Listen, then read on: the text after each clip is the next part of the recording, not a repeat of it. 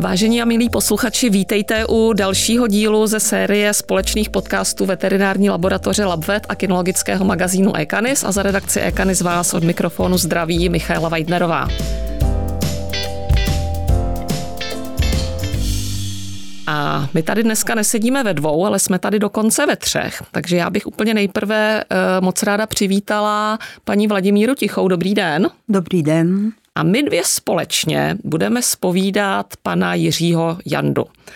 A kromě toho, že je to moc sympatický a usměvavý pán, je to také člověk, který řadu let, konkrétně od roku 1969, chová novofundlandské psy ve své chovatelské stanici od Trojské skály. Je předsedou a poradcem chovu Novofundland klubu České republiky. Dále je členem eh, předsednictva ČMKU a také komise rozhodčích a plemeno, nebo nejen novofundlandské psy, ale celou skupinu FCI2 a non-FCI a skupiny FCI1 pražského krysaříka a chodského psa 50 let posuzuje jako rozhodčí z exteriéru. Já vás tady moc vítám, pane Jando, dobrý den. Dobrý den. Tak a naše dnešní povídání bude zaměřeno na novofundlandského psa, kterého se vám budeme snažit tady společně představit a přiblížit. A já bych vás asi na úvod požádala, eh, abyste nám řekl, jak jste se vlastně dostal ke kinologii, jaké byly ty vaše pejskařské začátky, jestli jste třeba byl takové to dítě, co doma žebrá u rodičů jako o pejska, oni mu ho nechtějí pořídit, nebo jestli jste to třeba měl jednodušší, nebo jak jste se vůbec k té kinologii dostal. No, jednoduchý jsem to neměl, sice v dětství, kdy jsem často pobýval dá se říct půl roku u babičky na venkově, kde bylo normální e, mít u chalupy psa, tak e, ten vztah k těm zvířatům prostě člověk měl a e, samozřejmě prostě, když jsem byl ve školním věku a bydlel jsem ve městě, tahle ta možnost nebyla, navíc jsme byli trošku v tíživý situaci, protože jsem žil sám s matkou, E, nicméně, když jsem se poměrně brzo oženil, tak moje žena měla e, stárnoucího německého ovčáka, a e, který poměrně velice mm, záhy na to umřel a my jsme se rozhodovali, jakýho psa si pořídit, protože nepřicházelo v úvahu, že bychom prostě u baráku byli bez psa a e, musím říct, že ve hře bylo více do plemen a neměli jsme takový Eh, takovou ustálenou představu a kolísali jsme, já nevím, třeba eh, řeknu od německého boxera až třeba po afgánského chryta, který se nám líbil z hlediska osrstění a podobně. No. Proč jsem se rozhodnul konkrétně pro fundláka, protože u toho fundláka vlastně jsem s ním začal a eh, celý život zůstal. To bylo způsobené tím, že v době tohohle našeho rozhodování jsme jednou takhle šli na procházku a proti nám šla dáma, která vedla tři nebo fundlandský psy což prostě bylo nádherný. My jsme si řekli, no tak to je to, co chcem, že jo, hned jsme prostě vyjádřili nadšení. Ona měla takový velice rezervovaný postoj, protože tohle asi prostě byl, byla častá příhoda, která se jí stávala. Nicméně my jsme si to jako dali po štěněti, zamluvili jsme si štěně, ono bylo na jaře, my jsme říkali, že bychom rádi štěně tam, nebo štěně měli, ona říká tak na podzim, no, zamluvili jsme si štěně na podzim. No a vzhledem k tomu, že bydlíme, bydlíme v Troji, na rozhraní vlastně Libně, Kobylis a Troje a je to taková ten náš kopec vesnice, kterou obešlo město a v té vesnici se tenkrát všichni znali a všecko se rozneslo, tak se vědělo, že eh, chceme fundláka no a shodou okolností 500 metrů od nás eh, je zámeček Náboňce, kde bydleli tenkrát prostě dámy které celý život eh, drželi nebo fundlandského psa, no a ty se doslechli, že chceme štěně. Takže e, nám vzkázali, že pokud chceme štění, že můžeme přijet.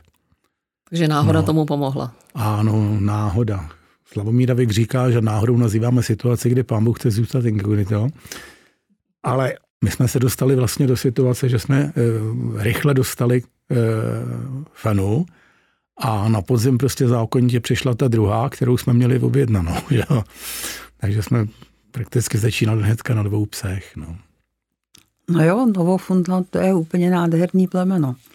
ale asi by posluchače možná zajímalo něco z jeho historie. Já jako mimochodem musím říct, že před minulý týden probíhaly zkoušky rozhodčích, vstupní testy pro rozhodčí, že tam byl nějaký Jakub Janda, protože rodina Jandů asi je veliká a o Fundlandy mají zájem a on o té historii podle mě věděl strašně moc. Takže já jsem teď zvědavá, jestli tatínek ví aspoň tolik, co věděl syn. No, já si myslím, že ten váš podcast je příliš krátký na to, aby to člověk trošku dostal do šířky, ale když to uděláme hodně stručný, no tak se mm, datuje, že vlastně základ položil takový ten mohutný medvědí pes vikingů, s kterým údajně v tom 13. století vlastně měli eh, vikingové eh, přijet do nového světa. Potom z toho 17. století ty záznamy mořeplavců už hovoří o celkem e, stabilním typu, který se na tom Novofundlandu prostě e, vyskytoval, kdy, kdy to plemeno vlastně působilo e, nebo pomáhalo rybářům, byl to ryze pracovní pes, který e, sloužil buď v práci ve vodě na tahání prostě sítí, lán a podobně, e, ke spojení mezi loděma a e, na druhou stranu se používal na zemi jako, jako tažný pes. On má jako zemi původu dneska uvedené co? Kanada je země původu, Eh, I když vlastně, když se budeme bavit o půdu novofundlandského psa, ten původní domorodý novofundlandiák se přeci jenom e, trochu odlišoval od eh, novofundlanděna tak, jako známe dnes, protože e, současný typ novofundlanděna je produkt anglického šlechtění z první poloviny 19. století, kdy tam došlo i ke spojení prostě se svatobernardským psem, Eh, s chodou okolností vlastně neovlivnilo to jenom Novofundlandiáka, ale Bernardínům to dodalo eh, dlouhou srst a vzniknul prostě dlouhosrstej Bernardín a, a vlastně Fundlák stojí i, i u zrodu třeba plemena Leonberger. A v České republice se novofundlandský pes chová asi od kdy? No, eh, zprávy jsou už z konce, z konce 19. století. Eh, jeho první český standard vlastně je v knize už z roku 1905, že jo? Eh, se slovami obrazem. Co se týče teda první republiky, tak jsou doloženy historický chovatelský stanice, ať to byla Zharachová, ze Semesnič, ze Sem, přežil ten pes i nějakým způsobem i v velice eh, skromném počtu válku. Eh, válku. Po válce prostě choval, myslím, pan Bayer, chovala se byla chovatelská stanice z Brůmerů, z Bajerů. No, rána proto byl 48. rok a prostě následně ty potravinové krize, a to si myslím, že se dotklo více do velkých plemen. No. Kolik se teď zapisuje štěňat asi? V současné době, a to je ono se to, eh, to kolísá, ale ten dlouhodobý průměr je, je takových 100-120 štěňat eh, ročně. A vy jste mi říkal strašně zajímavou věc, že vlastně, eh, já teda od vás vím, že se řadu let přátelíte s inženýrem Karlem Hartlem a vím, že on se vlastně také jako by nějakým způsobem zapsal do toho českého chovu, že tady mám taky hodně, eh, hodně, s tím pomo- hodně s tím pomohlo. To si myslím, že by určitě taky takový jako zajímavý jakoby milník, tak jestli byste nám třeba pověděl i něco no. Eh, tady o tom. Karol je takový náš nestor a když o tom bych měl pohovořit, tak se neubráním tomu, to bylo trochu obšírnější, protože eh, Karel jako mladý se seznámil s fundlákem na po válce hnedka na jedný horský boudě, kde správce měl prostě po Němcích eh, fundláka. Eh, nebyl nějak moc nadšený z toho, že má živě takového velkého hafana. Karlovi se líbil, tak ho poprosili, jestli by mu toho psa nedal a ti takhle vlastně Karel získal prvního fundláka, který ho v životě měl a nastoupil vlastně k armádě a nastoupil i s tím psem a chodil s ním do služby Eh, ovlivnil ho, myslím, z kinologického hlediska hodně. Takže když Karel Hařet posledně se stal mladým nadějným poručíkem pohraniční stráže, tak samozřejmě měl zájem Fundláka zařadit do služby ne proto, že by to byl obranář, protože naopak Fundlák je velice mírné plemeno, ale má, má vynikající vlohu pro, kromě vody pro čichové práce. Takže když to řeknu hodně, hodně humorně, měl představu, že s tím bude hodně diverzanty, že budou čuchat a na druhou stranu prostě zařadil do strážní služby na, na Dunaji, na strážní čluny, kde vlastně sloužili poměrně hodně dlouho. E, v 70. roce vlastně ještě jeho nástupce prostě e, Vláďa Kuchta bral z naší chovatelské stanice poslední fundláky, co sloužili na Dunaji. No a ten Karel vlastně teda, e, když dospěl k názoru, že Eh, že to zařadí a nebylo z čeho vycházet, protože vlastně z těch původních psů přežil tady jenom jediný. Eh, a tak eh, vzal autobus, domluvil se s německými kinology, odjeli do Německa, vykoupili 16 novofunlandiáků a převedli jen pohraniční stráže. Že? No a vzhledem k tomu, že tam Chodchovštěnat vždycky byl určitým způsobem problém, tak se domluvili, že část těch fen zůstala v péči těch jednotek pohraniční stráže a část se dostal do ruky soukromým chovatelům. No a to byl vlastně takový ten restart chovu Neufundlandianů na konci těch 50. let a v 60. letech u nás. No. Ty už si to řekl, že novofundlandský pes není obranář, že jeho využití je směrováno jinam. Pokud bys měl plemeno po povahové stránce představit zájemci, který o něm nic neví, co by si řekl? No v první řadě bych řekl, že to je pes, který se strašně moc váže na osobu psovoda, na rodinu. To znamená, je to pes, a to vlastně byla největší překážka jeho, eh, jeho použití v ozbrojených složkách, jako, teda ne konkrétně vojenských, kde dochází ke střídání psovodů, jemu nedělá dobře při střídání psovoda. Takže vlastně na tom se dá říct, že to skončilo, protože jinak ty jeho vlastnosti byly dobrý. A e, je to pes, který e, je schopný se naučit samozřejmě obranářské prvky, když odbočím, my jsme prostě měli klubového výcvikáře, který se dvouma psama prostě udělal s každým 15 zkoušek a měl dokonce za TV3, což je vrcholová zkouška, kterou dosáhne jenom málo psů, ale vedle toho měl prostě stoperský speciálky, prostě měl, měl záchranářský zkoušky, jako, ale musím říct jednu věc, ta obrana tomu psovi není bytostně vlastní a taková určitá agresivita, útočnost, ne, že by nebyl schopný bránit pána, to je zase jiná kapitola, ale ten pes přirozeně nevykazuje agresivitu, ehm, základ je prostě dobrota, bych tak řekl. Třeba nějaká nedůvěřivost vůči cizím, nebo jako třeba nadšeně přivítá návštěvu? Ta se tam neprojevuje, tu no, nedůvěřivost se tam až tak neprojevuje, spíš bych řekl, že je nedůvěřivost vůči cizímu prostředí, že jako si dobře pamatuje prostředí a, a pamatuje si třeba konfiguraci terénu, předmětů a tak dále. To je typický. Elite se, je to taky dost rozdílný kus od kusu. Já musím říct, že naše první fena, já jsem jí říkal, že je kádrovák, protože Eh, když přišel někdo do rodiny nebo do baráku a ta fena mu věnovala pozornost díl než pět minut, ne, že by na něj byla agresivní, útočná. Stačilo, že třeba jenom ležela hlavu na tlapách a toho člověka nespustila s očí. Tak v naprostém případě, v naprostý většině případů, když eh, jsem ji nerespektoval, tak jsem s tím člověkem dřív nebo později se dostal do určitých problémů, do konfliktů. Ta fena věděla, že v tom člověku je něco, co ve vztahu třeba k nám není to pravý ořechový. No. Že oni i výborně fungují jako třeba detektor na zájemce o štěňata. Vynikajícím způsobem. Mám podobnou zkušenost. A doma. musím říct, že někdy i to člověka vykolejí, protože eh, vidíte člověka, eh, který ve vás na první pohled nebudí důvěru, anebo byste radši přišla na druhý chodník a ten pes je s ním od prvního okamžiku v naprosto přátelském vztahu a na druhou stranu jsou lidi, kteří na první pohled působí velice důvěryhodně mm-hmm. a ten pes je nedůvěřivý prostě nějakým způsobem Oni to vědí. v nejlepším případě je rezervovaný.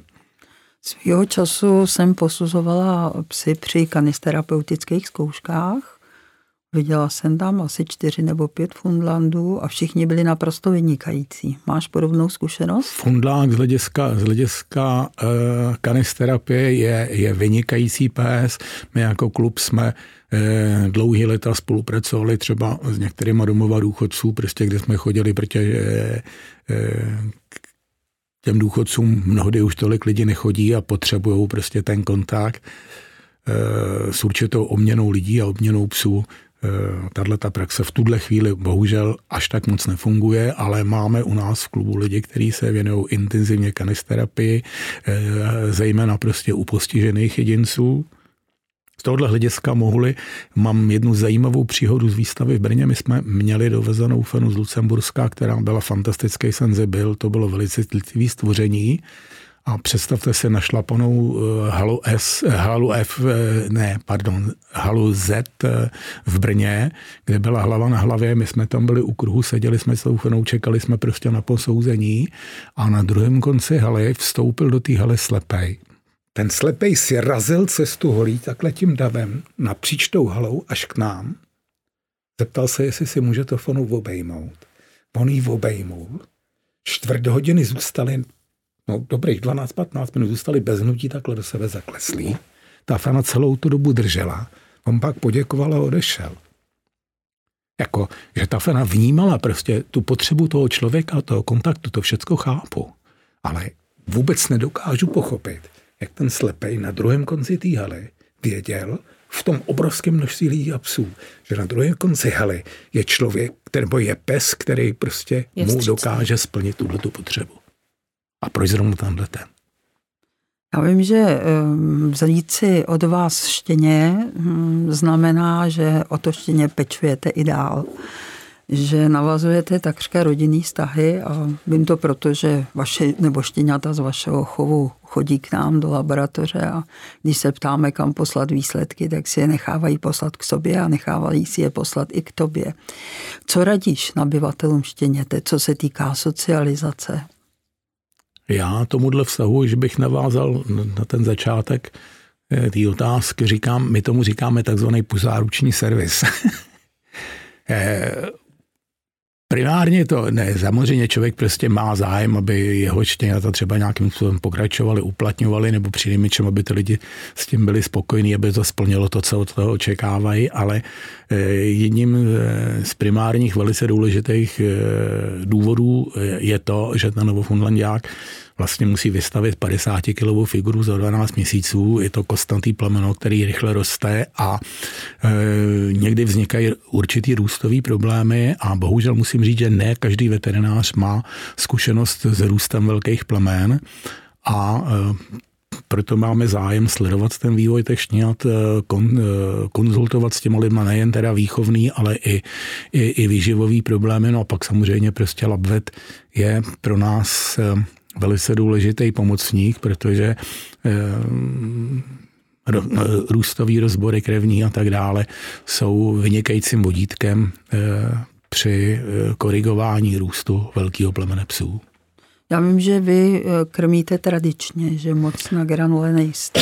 My jsme konzervativní, ne, že bychom byli úplně ortodoxní, když někam jedem na výstavu nebo spěcháme nebo tak, tak nebo přijdem pozdě, můžou dostat granule, ale já vám to řeknu jinak.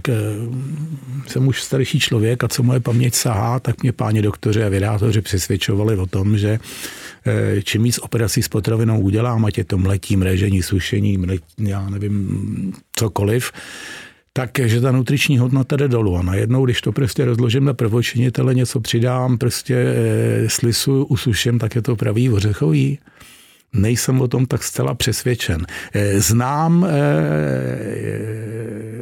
určitá prémiová krmiva, které jsou velice dobrý, suchý.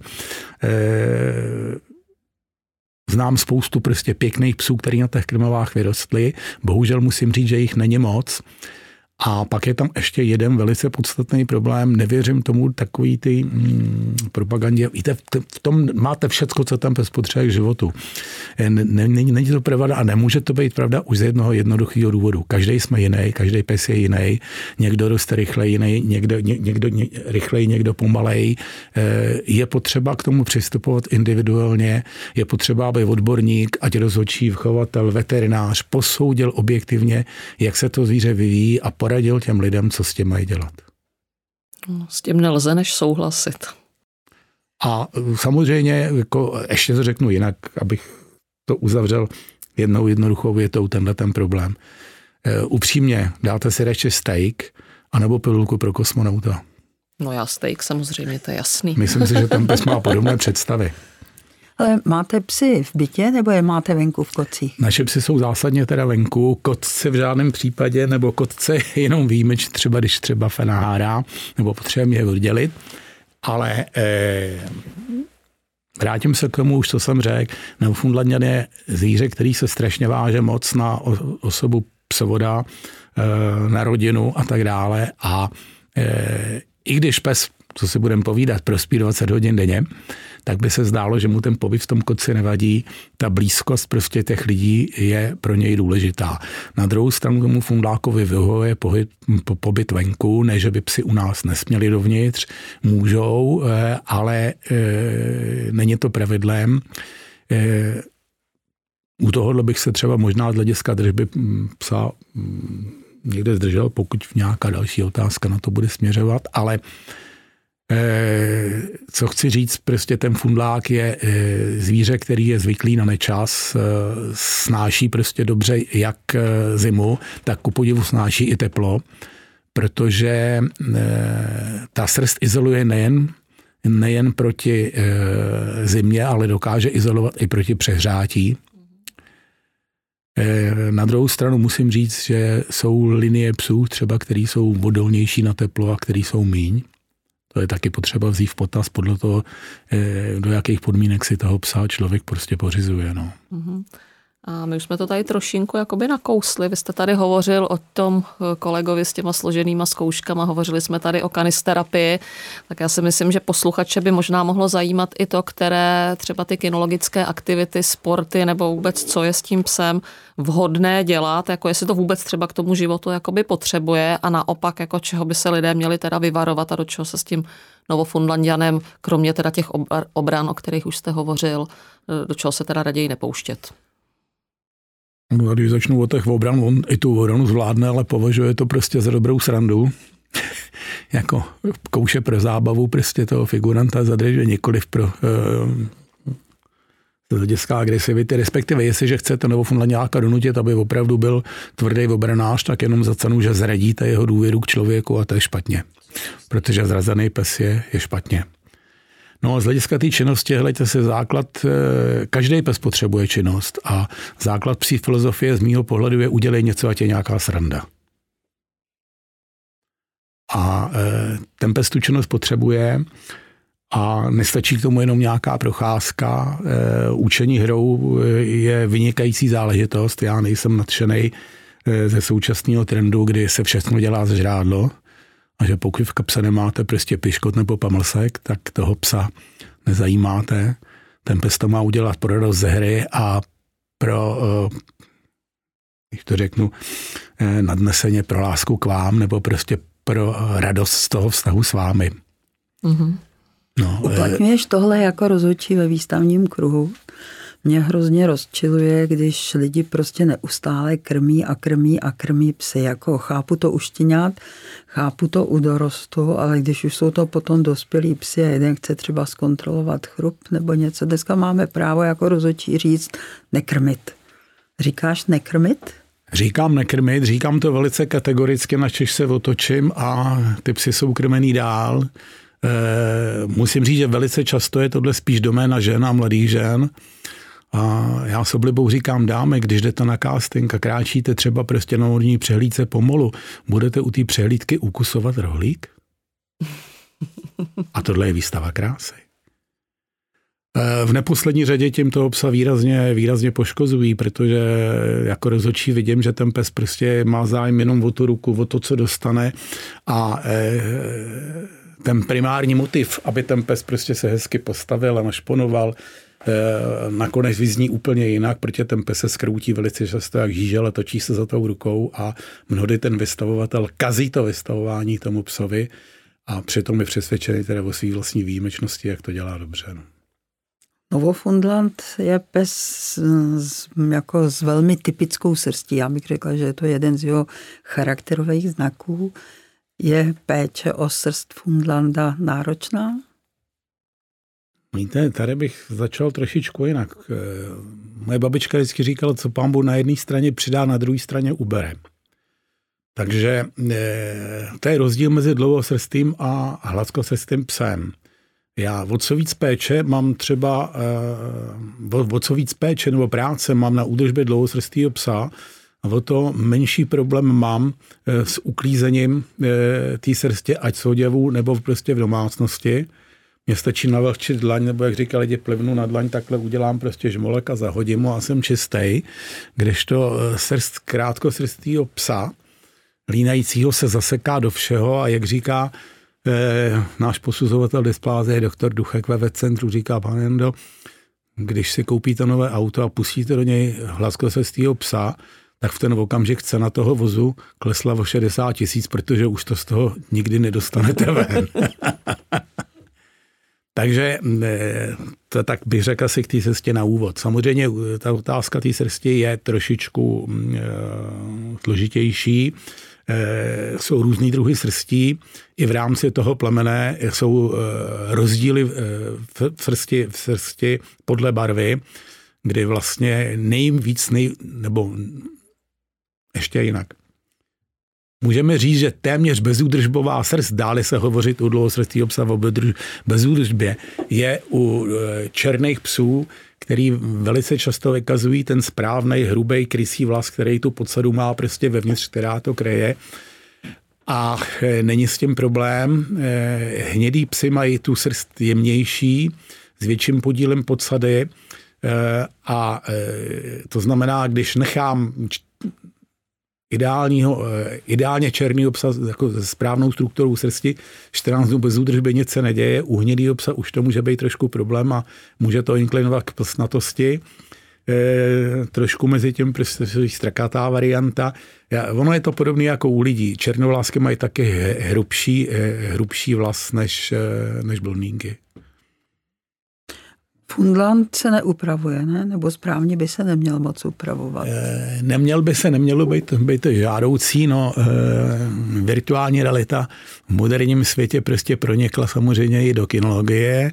E, u těch Fundlandů to trošičku umocnila ještě jedna věc, že v tomhle, v tomhle tisíciletí, abych tak řekl, se výrazně projevil i na evropském chovu Eh, částečně eh, vliv amerických importů, ale importů z východního pobřeží, protože hm, troufám si tvrdit, eh, s informací teda, který mám, že ten typ v té Americe je jiný na, na východním pobřeží a jiný ve středu a e, Ameriky a na západním pobřeží, kde ten chov, a v Kanadě, kde ten chov je daleko konzervativnější. A proč o tom takhle hovořím? Tam evidentně došlo k přilítí e, nějakého jiného plemene v průběhu toho šlechtění v té Americe, který to ovlivnilo trošičku ten typ. E, určitý věci to přineslo určitý eh, dobrý a určitý věci špatný a s přílevem prostě té americké krve došlo k tomu, že v některých případech ty psy neměly tak vyvinutou mohutnou lebeční partii jako jako ty původní fundláci, kde vlastně byl vliv ty krásný bernardinský lepky mohutný. A e, řešilo se to takovou tím nakadeřením té čupřiny dopředu, aby se vytvořila virtuální realita.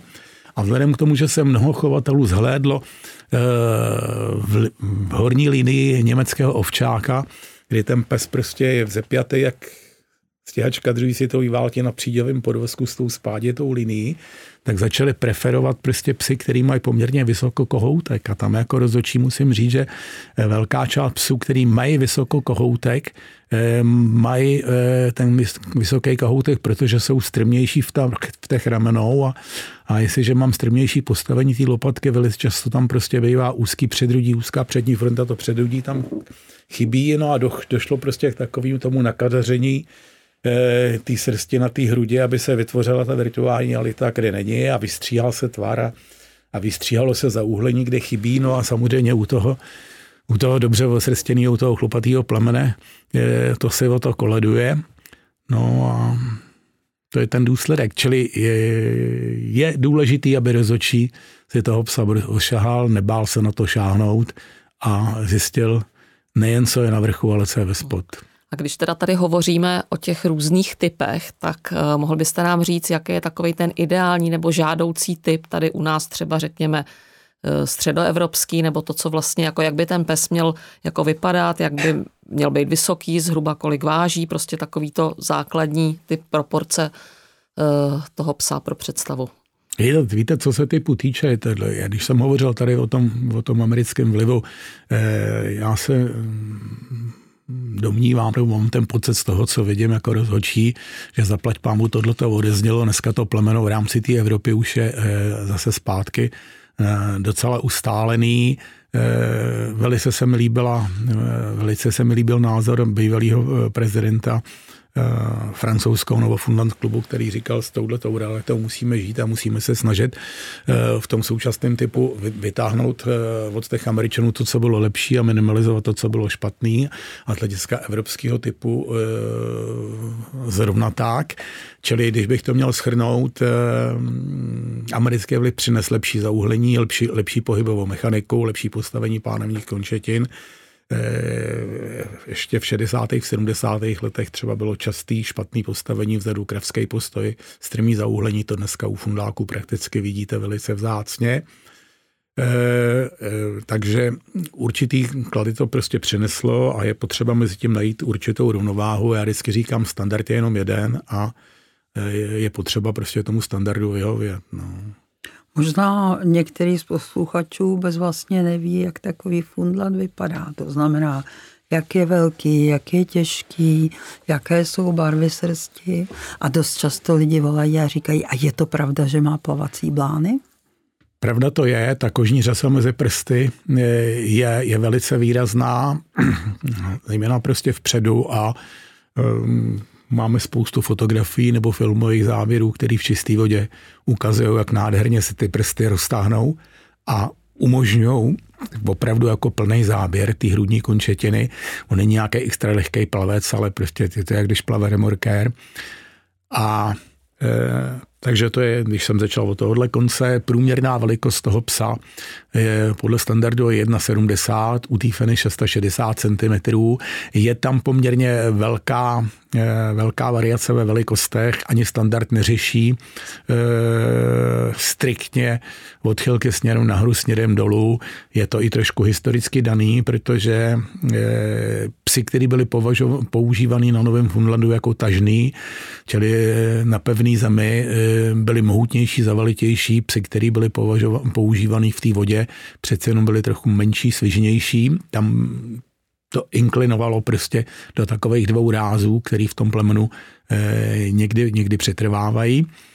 Eh, je tam i určitý rozdíl eh, z hlediska, z hlediska typu toho, toho strakatýho psa, protože vlastně Lanzer je Původní název Lanzer je vlastně název eh, bíločerný varianty Novofunlandiáka a, a Němci a Švýcaři to v 50. letech eh, začali šlechtit jako separátně a nazvali to Lanzer evropsko-kontinentálního typu, aby to posléze prostě bylo uznaný jako samostatný plemeno, ale e, vidíte na tom vývoji toho abych tak správně řekl, evropsko-kontinentálního Lanzera, e, že se to vyprefilo do takového štíhlejšího vysokonového psa, takže ten původní fundlák vlastně je e, skutečně mohutný, zavalitý, e, velice, velice kostnatý, s širokým, hlubokým hrudníkem, který dosahuje minimálně k loktům. Prostě tam by ta polovina vzhledem k té kohoutkové výšce mělo by to být prostě nadpoloviční.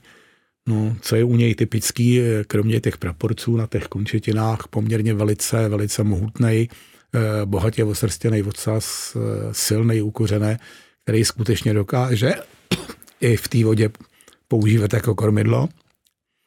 Jako není to chiméra, je to prostě skutečně realita. No, zkus, A ty barvy, ty barvy jsou tam jaký? Barvy jsou základní barva, základní barva je černá, eventuálně s bílými znaky.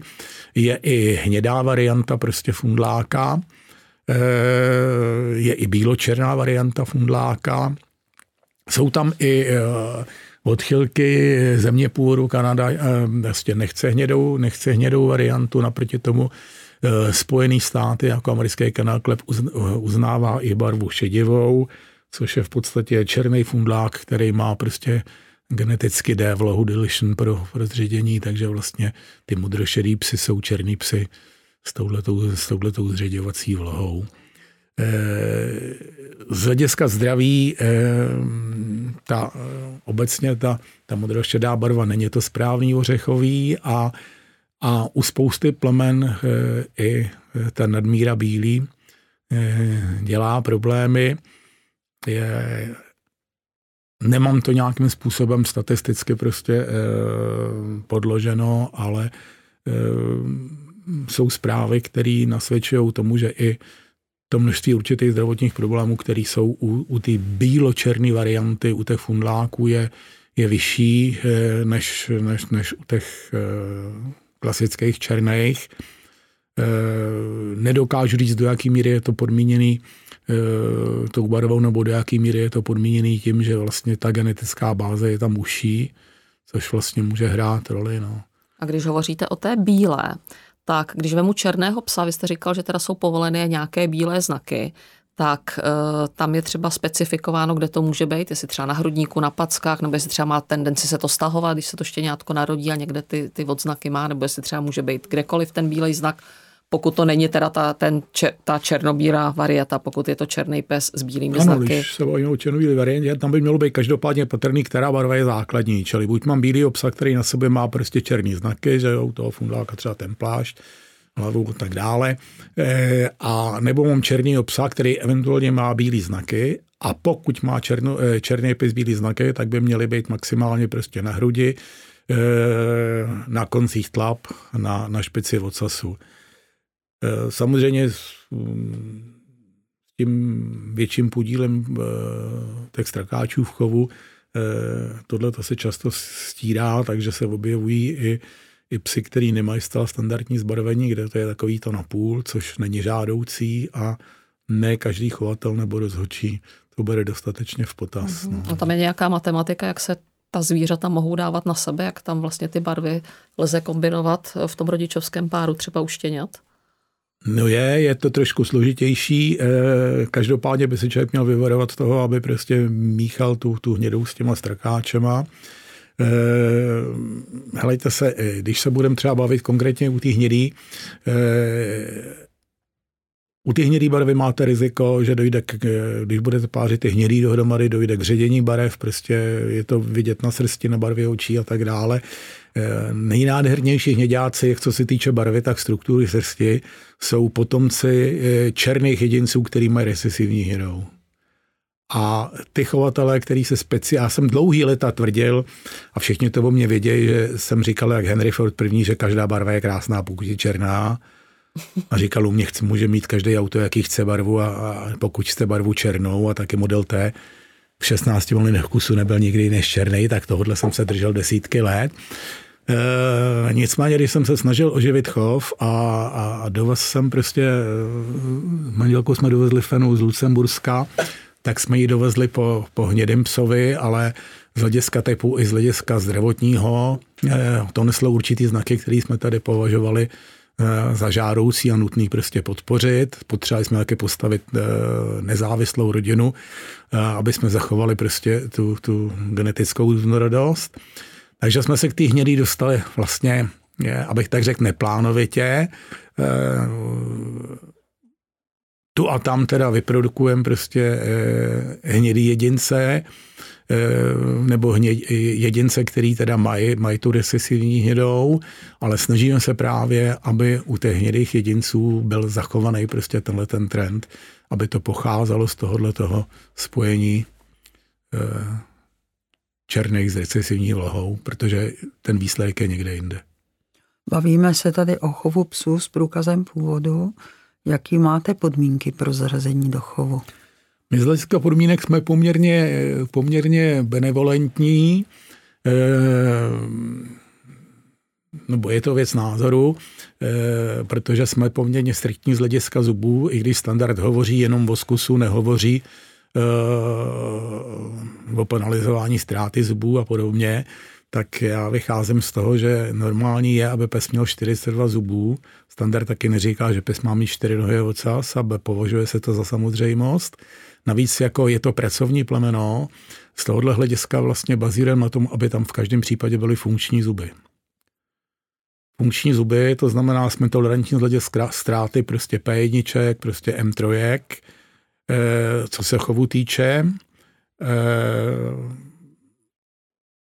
bazírujeme poměrně hodně na zkusu, protože, eh, jak už jsme se tady dneska o tom bavili, ta spodní čelist roste, roste rychlejc a nerad vidím i klešťový zkus u mladých psů, přestože je přípustný, protože mnohdy jsem se setkal s tím, že klešťový zkus na dvou letech je posléze na čtyřech letech jde do předkusu.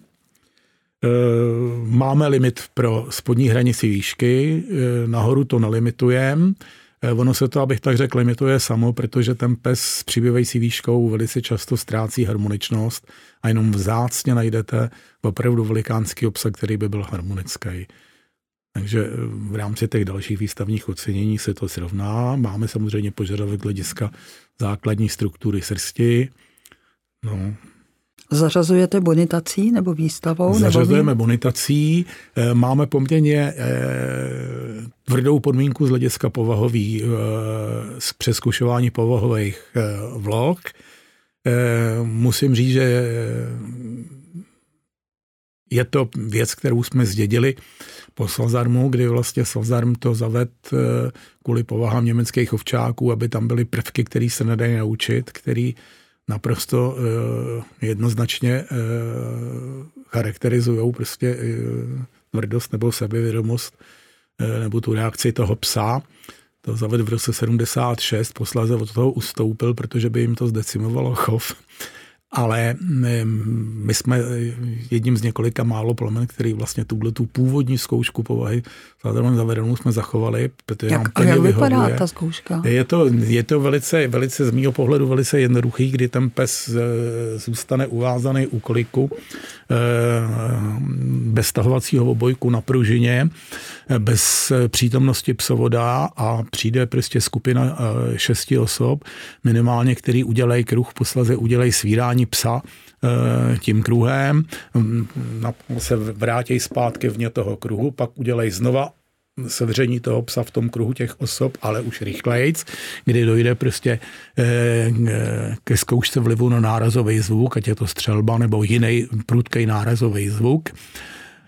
A e, následně teda ty osoby utvoří uličku, psovod přijde pro psa, odváže si psa a projde s tím tou uličkou a poslední z té uličky toho psa prostě pohladí a sleduje se ta reakce. Není to nic složitýho, musím říct, že eh, měli jsme v 70. letech, eh, jak by řekli starý výcvikáři psy, kteří šli doleva, prostě problémy třeba s trojkovými povahama a tak dále. A e, povahy, prostě, které máme v posledních 20 letech, tak se furt pohybují v intervalu prostě 5, 6, čili vyrovnaný pes nebo Eh, vyrovnaný a klidnější pes. Eh, ne, ne, ne, ne, nesetkáváme se téměř eh, s bázlivou reakcí nebo s reakcí vyloženě ovlivněnou bázlivostí a nesetkáváme se ani s vyloženě flegmatickými psy. Takže zaplať pámu za to. Trochu zlomyslná otázka. Existují dva chovatelské kluby v rámci Českomoravské kinologické unie. Máte klidné plemeno, perete se mezi Mám sebou být, nebo neperete? Mám-li na to u, u, My máme na to uprav, odpovědět upřímně. Z začátku mi to bylo velice srsti, proti srsti, protože jsem toho názoru, že špinavé prádlo se má prát doma, klub má řídit jedno plemeno, má to zastřešovat jedno plemeno. E, potažmo, když se podíváte na FCI, tak FCI připouští, aby každý stát zastupovala jenom jedna národní organizace a ne dvě čímž v principu FCI naprosto chytře a prozíravě eliminuje možné problémy. Jakmile připustíte existenci více klubů, riskujete prostě, že ty spory, které jsou mezilidský a ty vždycky existují, se, se přenesou, rozšířej, prostě přenesou na vyšší úroveň a e, pro plemeno, který třeba zapisuje text 124 a, a e, existence dvou klubů je luxus. Jo. Na druhou stranu lidského hlediska mám být upřímnej. Eh, posléze jsem třeba říkal, zaplať pámu za to, eh, že jsou dva kluby, protože s kým byl problém odešel a a nám zůstali ty lidi, kteří se rádi vidějí, rádi potkávají. Eh, baví je nejen kinologie, ale baví je i ten jejich vzájemný kontakt, mají se o čem povídat. Já to trochu doplním, jo. já s klubem, spolu, jejich klubem spolupracuji, občas jim dělám nějaké přednášky a musím říct, že na těch lidech je vidět, že mají zájem. Že je to zajímá, že se chtějí něco dozvědět, že chtějí něco pro to plemeno udělat, že chtějí něco udělat pro svoje psy a mm, tak si představují tu správnou klubovou činnost. Jo. Že ten klub není ten, který by ty lidi šikanoval a můželi použít vulgární slovo buzeroval, ale ten, který se snaží těm lidem udělat prostředí, zabezpečit, aby nedocházelo k chovu psu bez průkazu původu, protože někdo na něco zapomněl nebo něčemu nerozuměl a hlavně, že se jim snaží dodat nějaké informace. Že vlastně ty své chovatele do určité míry vychovává, hmm. což se mi líbí. No, já jsem v podobném klubu, také jsem v klubu plemenech, nebo má, také mám plemeno, které vlastně, které zastřešují dva kluby a e, mám podobnou zkušenost, jo, že se taky jako snaží náš klub vlastně pro ty majitele dělat osvětu a spoustu informací, takže to je určitě fajn, to je skvělý. Tak eh, já na druhou stranu musím říct, že z hlediska existence druhého klubu zaprvé si vážím toho, že eh, máme společné chovatelské podmínky, který jsme zaplať pambu eh, uzavřeli v době, kdy ještě ty lidi nebyli až tak rozkulačený. Eh, za druhý vážím se toho, že i ten druhý klub pracuje na vzdělání lidí, snaží se jim dodat informace, mají velice, mají eh, bych řekl, eh, velice dobře dělané webové stránky ze spoustou, ze spoustou informací, takže myslím si, že oba kluby se snaží udělat maximum a je to do jisté míry i teritoriálně daný, protože my jsme vlastně klub, který sídlí v Praze, i když máme spoustu, eh, nebo máme určitou část eh, členů prostě z Moravy a druhý klub teda sídlí v Brně a to gro samozřejmě eh, členů má prostě z té Moravy, tak samozřejmě má i, má i členy z, ostatní, z ostatních částí Čech, z ostatních částí republiky. Eh, takže prostě tohle to prostě funguje. Eh, přístup z hlediska chovu samozřejmě máme trošičku prostě rozdílný, jak třeba z hlediska té chovatelský, chovatelský základny, o tom už jsem se vlastně zmínil, eh, ale jsou třeba tolerantnější z hlediska té zkoušky povahových vloh, takže se omezují jenom jenom na uh, takový, mm, no nedělají tu povahu tak, jak ji prostě děláme my, ale um, na druhou stranu Řekněte mi, kdy jsme naposledy vyhodili psa kvůli povaze. Já už si to ani nepamatuju. No. Takže jako ten efekt to má a e, vím, že třeba z hlediska toho druhého klubu jim vadí, že my používáme tu střelbu. E, na druhou stranu já musím říct, že v dnešní e, společnosti e, a nejen o Silvestra, e, ten pes zažívá spoustu nárazových zvuků a Jestliže s tím psem jdete po ulici a ten pes není schopný adekvátně reagovat na nárazový zvuk, tak to dokáže někdy navodit velice, eh, velice prekární situace a je jako, Když je to Novofundland, protože toho, kdybych já vedla, tak by utek se mnou přes celou Prahu, no, co, protože to má váhu. Co pak ty, ale vem si, že prostě ti půjde dítě ze psem a, a ten pes se prostě lekne a, a strhne to dítě, že jo. To jako, Dneska má celá řada klubů uh, v podmínkách pro zařazení do chovu zdravotní vyšetření na dědičně podmíněné choroby. Jak jste na tom vy? Sledujete no, něco? Eh, já musím hrdě říct, že my jsme byli eh, jedni z prvních, kteří začali dělat dysplázii eh, v této republice. Eh, začali jsme to dělat my a německý, začali jsme to dělat my a čovači, německý ovčák až po nás. Jako, dokonce jsme byli první, kdo tetovali, takže jsem první tetovače u ovčáků vyškoloval. Ale takže tu dysplázii děláme dlouho. Z hlediska dědičných chorob máme povinnou, eh, povinnou dysplázii. Eh, tady se trošičku lišíme. My eh, pouze výjimečně bychom připustili třetí stupeň dysplázie do chovu. V tomhle je druhý klub tolerantnější. Tak oba, oba kluby máme požadavek na cystinurii.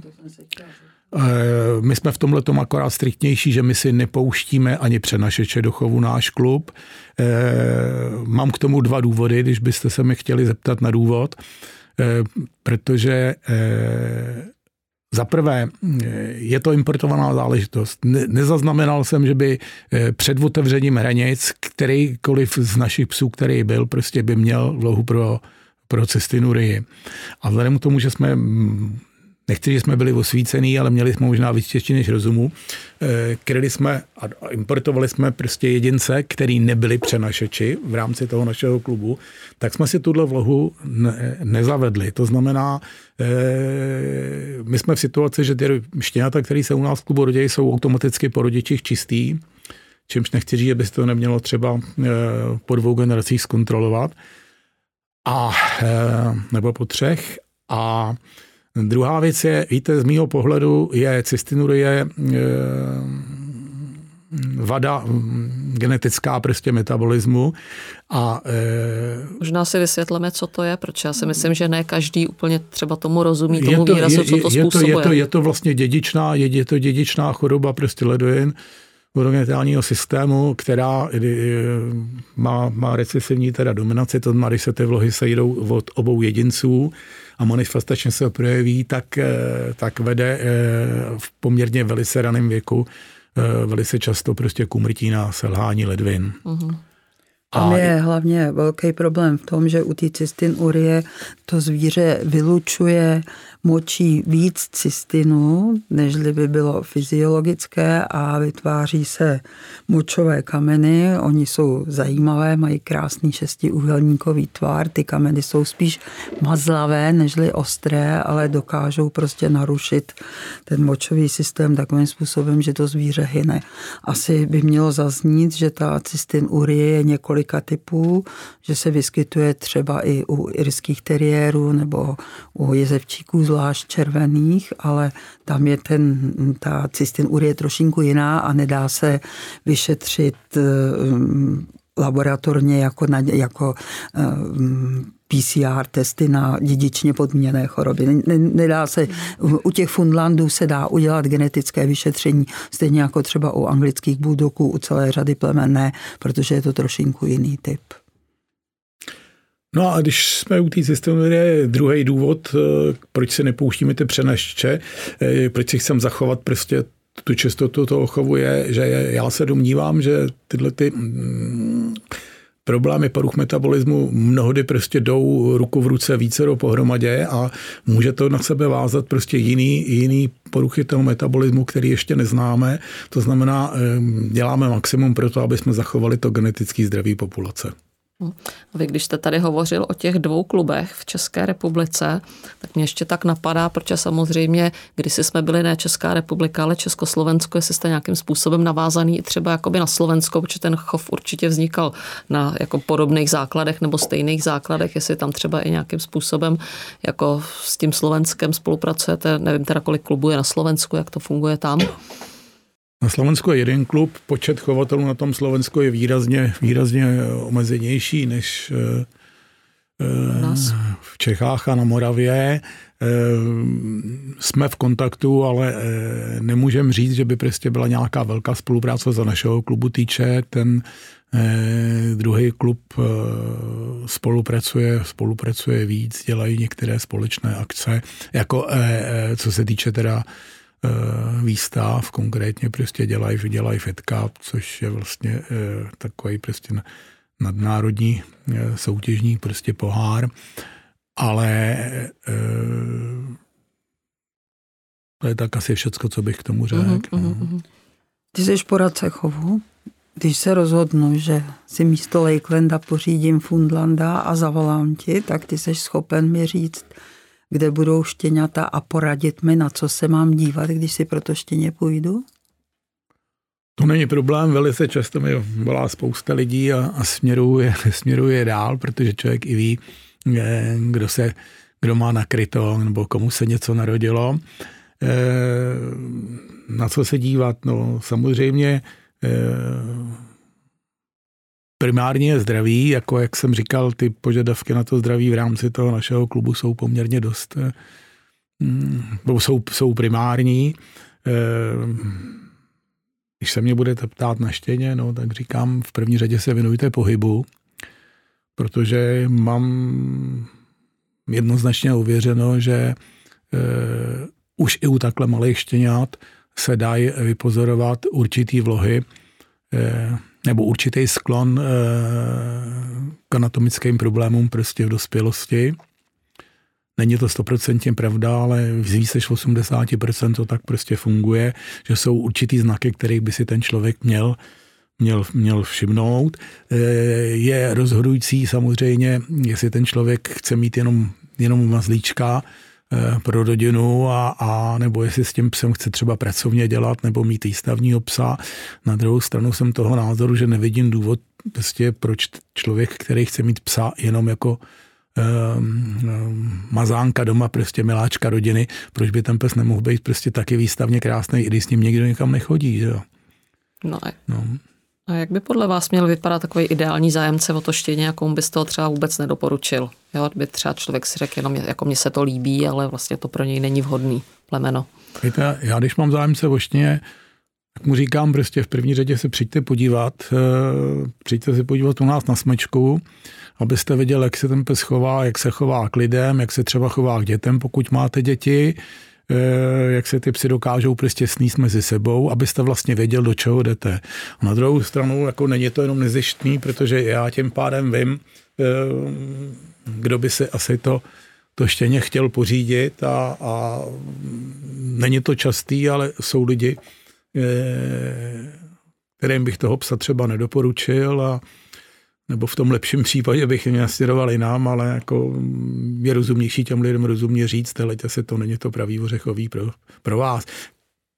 Ale mm, já vím, že eh, máš jedno štěstí, to znamená, že to, co u kinologů dost často nebývá, že děti kinologů nechtějí kinologii dělat. Vím, že tohle to u vás nefunguje, ale taky vím, že máš dlouhou dobu manželku, pořád stejnou manželku a že vás ty Fundlandi spojují. Ona je taky vynikající rozhodčí, posuzuje také FC skupinu číslo dvě a opravdu vynikající rozhodčí. Řekně mi, pohádáte se někdy nad tím, když máte vybírat chovný pár? Pohádat se není to správný slovo. My jsme se s ženou za tak víc než 50 let jako opravdu nějak vážně chytli asi třikrát, pokud moje paměť sahá, ale to má, když to myslím vážně, že by to trvalo do druhého dne, ale, ale Kvůli psu. se. Kdo je ten, kdo to nakonec určí, moje, ty nebo ona? Tak moje, moje, moje žena chová, chová psy a mě už přes těch 50 let, takže samozřejmě ji musím respektovat. Eh, řeknu to jinak, eh, ať jsme oba rozhodčí, máme eh, a máme prostě dost ujednocenou, eh, ujednocený ideál psa, přesto posuzujeme rozdílným způsobem. Eh, já jsem víc analytický, moje žena prostě eh, je možná víc na tu syntézu prostě nebo, nebo na ten cit. Mm, ono se to těžko dá, těžko dá vysvětlit. My říká, ty to jsme bere, emotivní. Ty, ty to bereš jako, jako, jako profesor, já to cítím Ženy pro tohle mají fantastický talent. V odbočem znám německou chovatelku, která v genetice neví téměř nic, ale jak říkají Němci, má jako Fingerspitzengefühl a, a prostě tam má božský talent dát dohromady prostě pár ideálních jedinců, jako výjimečně, výjimečně. A s tím se člověk musí narodit. No, co se nás teda týče, eh, dost často se, dost často se prostě, mm, eh, nebo v naprostý většině případů se, se shodneme. Eh, já třeba víc upřednostňuji asi pohyb. Moje žena asi víc bude, bude upřednostňovat ten typ. Mhm. A u nás třeba jako podle vás je dostatečná momentálně ta chovná základna, že jako není problém dát do sebe, eh, na sebe vlastně eh, nepříbuzné ty páry, aby člověk nemusel točit dokola pořád ty samé plemeníky, nebo jako je neustále potřeba to oživovat zaplať tou krví ze zahraničí. Pámbu, zaplať pámbu se nám to drželo. Jako bez zahraničí to nejde, to říkám upřímně, protože ten počet lidí, který aktivně chová, je, je, je malý. Je, je to i daný tím, že eh, dneska eh, chovat velký plemeno je náročnější, než bylo dřív, stojí víc peněz a mm, jsou tam i určitý zdravotní rizika, spojený třeba s porodem a tak dále, takže mám bohužel situaci, kdy si ode mě lidi koupí fantastickou fenu a já bych byl rád, kdyby na ní chovali a oni říkali ne, my nechceme, aby se jí něco stalo. My až budeme zase potřebovat štěňátko, my si k vám přijedeme, no ale pamale pro ten chov je ztráta, jestliže se na téhle feně nebude chovat. No ale takový už jsou lidi. Ale e, zpátky k té vaší původní otázce. E, helejte se, ten fundlák má velkou kliku v tom, že celý chov fundláků v podstatě stojí prapůvodně na 200 jedincích, což eh, oproti spoustě jiným plemen je velice široká báze, která eh, z hlediska zdraví tomu plemeni dává, dává velký šance. Na druhou stranu eh, je tam i jiná nevýhoda, která potkala spoustu jiných plemen, nebo naprosto většinu plemen, že když se někdy objeví nějaký výjimečný jedinec, tak se na něj ty chovatelé prostě upnou, vrhnou se na něj a pak se třeba ukáže eh, dvě, tři generace později, že kromě toho pěkného typu přines i některé nežádoucí věci a vy jste v situaci, že ho rázem máte eh, v polovině chovu eh, v rámci země nebo v rámci Evropy, potažmo světa. Dřív jste byla v situaci, kdyby se dostal do takovýhle nouze, tak nebylo problém šáhnout na druhý konec země koule a e, s nějakou finanční obětí prostě se dopracovat naprosto nepříbuznýmu jedinci, kterým jste mohla rozbít nežádoucí genetické vazby. Dneska vlastně e, je to tak, tak provázaný, že tohle to nejde. No, ta základna je dostatečně široká, když budu hovořit konkrétně třeba o naší rodině, tě chováme vlastně dlouho, jsme vlastně ve čtvrtině nebo ve třetině čtvrtý abecedy, tak eh, jsem zrovna v situaci, že bych zrovna potřeboval postavit další rodinu, která by byla nepříbuzná, eh, abych měl eh, mm, možnost naplnit nějakou další vizi toho plemene na dalších prostě třeba 20-30 let, když tady člověk nebude. No. No a ten náš chov jako ve srovnání třeba s tím zahraničím, jak si stojí z vašeho pohledu? Vídáte na výstavách určitě, možná jezdíte i posuzovat třeba někam ven? Já si myslím, že v průměru eh, si stojí nadprůměrně dobře. Když říkám v průměru, tak tím chci říct, že třeba eh, v zahraničí potkávám eh, samozřejmě i na výstavách špičkový krásný jedince, ale když eh, jedu nebo jdu tou zemí, jdu po těch rodinách a po těch jednotlivých chovatelích, tak vidím, že ale průměr toho chovu e, typově e, neodpovídá té špičce, kterou vidíme na těch výstavách. A tady si troufám tvrdit a mm, v rámci našeho klubu každopádně, ale myslím si, že z toho množství informací, který prostě si, nebo z toho obrázku, který si dokážu udělat, při posuzování na výstavách si myslím, že prostě tohle to se víceméně daří i, i druhýmu klubu, že e, ta laťka v rámci toho průměru je jak v Čechách, tak prostě na Moravě velice, e, velice dobrá, velice vysoko.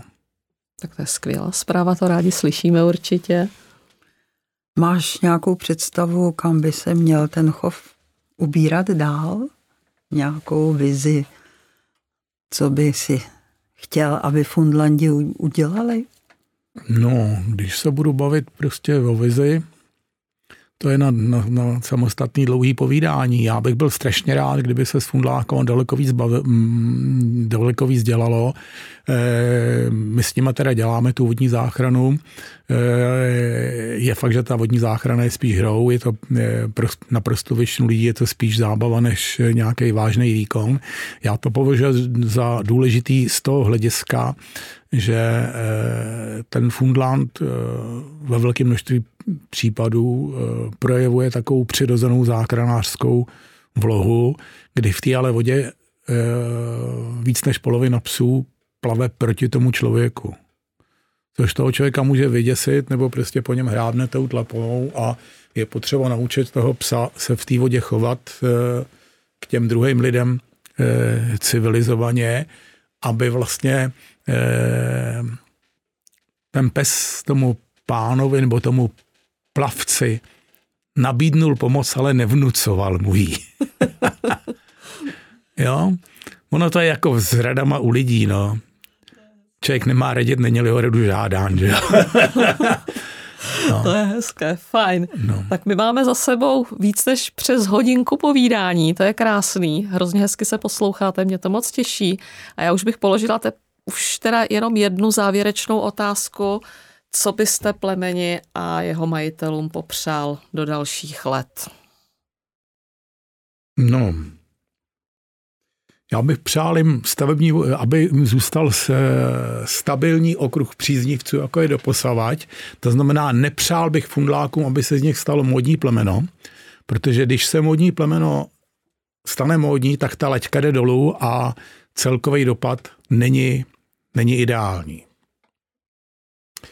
Eh, z hlediska eh, chovatelů bych jim přál, aby měli cit pro to spojení, aby se daleko, mm, aby měli cit a eh, a důslednost z hlediska prostě studie stavby toho, toho rodokmenu prostě zpátky, aby se neomezili jenom, jenom na tu, na tu, prima, na, na tu generaci Eh, rodičovskou. Eh, majitelům bych psal jednoznačně zdraví, zdraví jedince.